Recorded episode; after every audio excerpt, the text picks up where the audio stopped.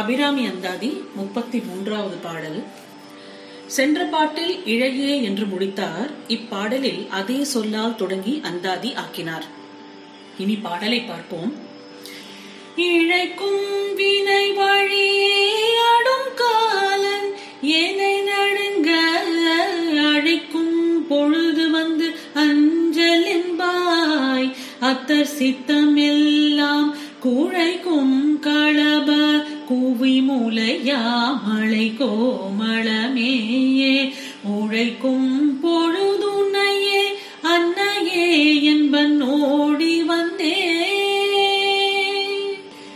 இழைக்கும் வினை வழியே, நான் முன்பு செய்த வினையால் பிறந்தேன், இப்போதும் புதிதாக வினைகளை செய்கிறேன். இழைக்கும் அப்படின்னா செய்யும் என்று பொருள். அந்த வினையின் வாயிலாகவே யமன் வருகிறான் என்று கூறுகிறார். வினையால் பிறந்த பின் அந்த வினையை அனுபவித்து விடுகிறோம், புதிய வினையையும் சேர்த்துக் கொள்கிறோம். அப்போ புதிய வினை நம் உயிர் பிறந்த பின் அந்த பழைய வினையின் பாக்கியோடு இணைந்து மீண்டும் ஒரு பிறவியை உண்டாக்கும். இதை செய்யும் அதிகாரிகளில் ஒருவன் தான் யமன்.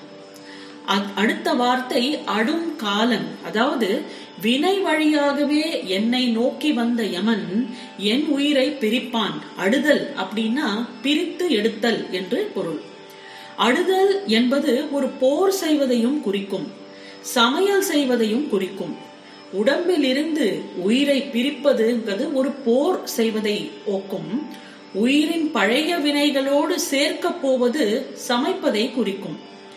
யமன் என்பவன் உரிய காலத்தை குறைக்காமல் நீட்டாமல் சரியான காலத்தில் வருவதாலும் காலத்தை வைத்தே நம்மை நெருங்குவதாலும் யமனுக்கு காலன் என்று பெயர். ஏரோப்ளேன் லேட்டா வரலாம், ட்ரெயின் லேட்டா வரலாம், ஆனா அந்த எரும மாடு வந்து கரெக்டா டயத்துக்கு டான்னு வந்து நிக்குது இல்லையா? அதை தான் இங்கே மறைமுகமாக சொல்கிறார். என்னை நடுங்க அழைக்கும் பொழுது, அதாவது உயிர் என்பது தனித்து இருக்க முடியாது, ஏதாவது ஒரு உடம்பை பற்றி கொண்டுதான் இருக்க முடியும்.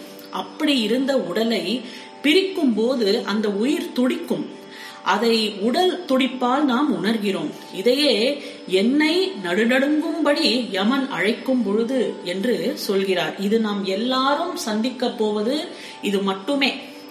அடுத்த வார்த்தை வந்து அஞ்சல் என்பாய், அக்காலம் நான் துடிப்பது உனக்கு தெரியுமல்லவா? அப்போது நீயாக வந்து என்னை பார்த்து அஞ்சாதே என்று ஓர் ஆறுதல் வார்த்தை சொல்ல வேண்டும். துன்பப்படுவோருக்கு முன் ஆறுதல் கூறுவது மிகவும் தேவையானது. துன்பமிகாமல் இருக்க அந்த ஆறுதல் நமக்கு உதவும். அதைத்தான் அபிராமியிடம் கேட்டு வைக்கிறார் பட்டர். அத்தர் சித்தமெல்லாம் குழைக்கும், அதாவது அத்தர் அப்படின்றார் தலைவர் துணைவர் என்று பொருள். உன் கணவராகிய சிவபெருமான் சித்தத்தை எல்லாம் ஒன்றாக்கி வருந்தவும் செய்யும் அப்படின்னு சொல்றார். குழைத்தல் என்பது அங்கும் இங்குமாக அலைய விடுதல், அதாவது கவரி வீசுவதை குழைத்தல் என்பதால் இதை நாம் அறியலாம். குழைக்கின்ற கவரி இன்றி இன்னும் கம்பராமாயணமில் வரும். அதாவது இந்த வேட்கையால் அபிராமியிடம் மனம் குழைகிறார் சிவன் அப்படின்னு சொல்றார். மனிதர்கள் உணர்வை தெய்வத்தின் மேல் ஏற்றி சொல்வது ஒரு இலக்கிய மரபு. மனதின் அமைதி பகுதியேங்கிறது சித்தம், சித்தம்ங்கிறது மனசோட ஒரு அமைதியான பாகம். அந்த சித்தம் காதல் வசப்படும் போது அது கலங்கும். அதை தான் இங்கே வந்து குழைத்தல் என்று சொல்கிறார். அடுத்த வார்த்தை களப குவிமுலை, அதாவது அபிராமியின் மார்பகத்தை மனித உணர்வோடு வர்ணிக்கிறார். பலவித மணப்பொருள்களை, அதாவது சந்தனம் குங்குமம் ஆகியவற்றில் சேர்த்து குழைத்து சட்டைக்கு பதில் மார்பு முழுவதும் பூசுவர்.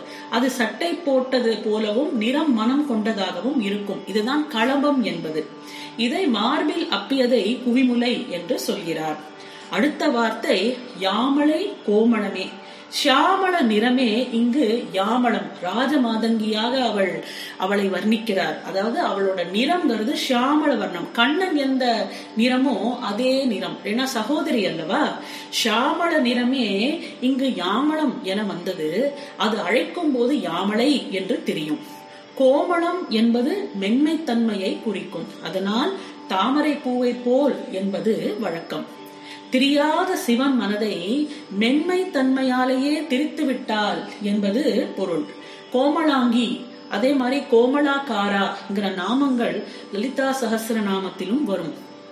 அடுத்த வார்த்தை உழைக்கும் பொழுது, அதாவது யமன் கை பாசத்தில் நடுங்கும் போது, நான் நடுங்கும் போது உன்னையே அன்னையே என்பேன் ஓடி வந்தேன். அதாவது நான் அம்மா என்று கூச்சலிடுவது என் பெற்ற தாயை அல்ல என்பதை கூறவே உன்னையே என்கிறார். நான் அம்மாவை கூப்பிட போவதில்லை, நான் அம்மானு கத்தும் போது அது உன்னை தான் குறிக்கும் என்று சொல்கிறார்.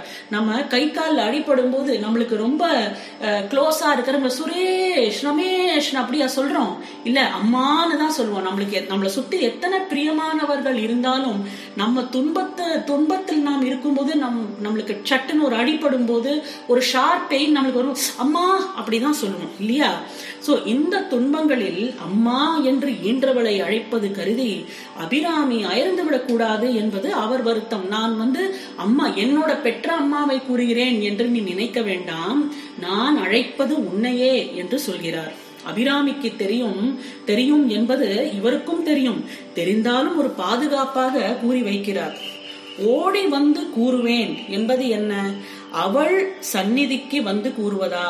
அதுவானால் உன்னையே என்று சொல்ல தேவையில்லை, விரைவாக கூறுவேன் என்பதை ஓடி வந்தே என்றார். அவர் கூறும் வாசகம் அவளை நோக்கி ஓடி வரும் என்பது நாம் புரிந்து கொள்ள வேண்டும். எல்லா காலத்துக்கும் ஈன்றவளை அழைப்பது போல் அபிராமியை அழைப்பார் என்பது நாம் புரிந்து கொள்ள வேண்டும். இதுக்கு ஒப்பான ஸ்லோகம் சௌந்தர்யலகரியின் 76வது ஸ்லோகம், அதாவது ஹரக்ரூதஜ்வாலாவலிபிஹி அவலிடேனவபுஷா கபீரே தேநாபி சரசி கிருதசங்கோ மனசி ஜஹ சமுத்தஸ்தோ தஸ்மாத் அச்சலதனயே தூமலதிகா ஜனஸ்தாம் ஜானீதே தவ ஜனனி ரோமாவலிரிதி அப்படின்னு வரும். என்ன பொருள்னா, தந்தை தட்சணால் அவமதிக்கப்பட்ட சதி யோகாக்னியில் தன் உடலை விட்ட பின் ஈசன் தட்சணாமூர்த்தியாக கைலையில் தவத்தில் அமர்ந்தார். தேவியும் இமவானின் மகளாகி மீண்டும் ஈசனையை கணவனாக அடைய தவம் செய்து கொண்டிருந்தாள். ரெண்டு பேருமே தவத்தில் இருந்தாங்க. இந்நிலையில் சூரபத்மனால் பெரும் துன்பத்திற்கு ஆளான தேவர்கள் அவனை அழிக்க ஈசனின் அம்சமான ஒரு புத்திரனை எதிர்நோக்கி இருந்தனர். ஈசனும் உமையும் தொடர்ந்து தவக்கோலத்திலே இருந்ததனால் அந்நிலை மாறி ஈசன் உமையை மணமுடிக்க ஏதுவான ஒரு நிலையை தோற்றுவிக்க மன்மதனை அனுப்பினார். மன்மதனின் குறுக்கீட்டால் பரமன் கோபத்தோடு தன் நெற்றிக்கண்ணால் மன்மதனை எரிக்கும் விதமாக நோக்க அதிலிருந்து கிளம்பிய தீயினால் சூழப்பட்ட உடலோடு மன்மதன் தந்தையால் தண்டிக்கப்பட்ட குழந்தை எவ்வாறு தாயிடம் சரணமடையுமோ அதுபோன்று தீயின் தாபத்தோடு ஓடி வந்து தேவியின் அமுதம் நிறைந்த நாபி எனும் மடுவுக்குள் முழுகினான். அப்பொழுது உண்டான மெல்லிய கொடி போன்ற புகையை இவ்வுலகம் நாபியின் மேல் அழகாக காணப்படும் ரோம வரிசை என எண்ணுகிறது என்று விவரிக்கிறார் பகவத் பாதா. இதனால் தேவியின் நாபி மன்மதனின் இருப்பிடம் என்பதை அறிக. காமனை எரித்த காமேஸ்வரனும் காமேஸ்வரியின் காதலுக்கு ஆட்பட்டவர் என இதிலிருந்து நம்மளுக்கு விளக்கப்படுகிறது. தேவியின் வடிவை இவ்வாறு தியானிப்பவர் பரம வைராகியத்தை அடைந்து இறுதியில் வீடு பெறுவர் என்பது உறுதி. அதாவது எப்படி ஒரு பலந்த குழந்தைக்கு அன்னையின் மடியே சரண் புகும் இடமாக இருக்குமோ, இதே பொருளை தான் அபிராமி பட்டர் இந்த 33வது பாடலில் கூறுகிறார். இனி இந்த யாமலை கோமளமே என்று கூறும் 33வது பாடலை இன்னும் ஒரு முறை பார்ப்போம். இழைக்கும் வினை வழியே அடும் காலன் ஏனை நடுங்க அழைக்கும் பொழுது அஞ்சல் என்பாய் அத்தர் சித்தமெல்லாம் குழைக்கும் களப குவி முலையாமலை கோமளமே உழைக்கும் பொழுதுன்னையே அன்னையே என்பன் ஓடி வந்தே. அபிராமி அந்தாதியின் 34வது பாடலுடன் உங்களை நாளை சந்திக்கின்றேன். நன்றி, வணக்கம்.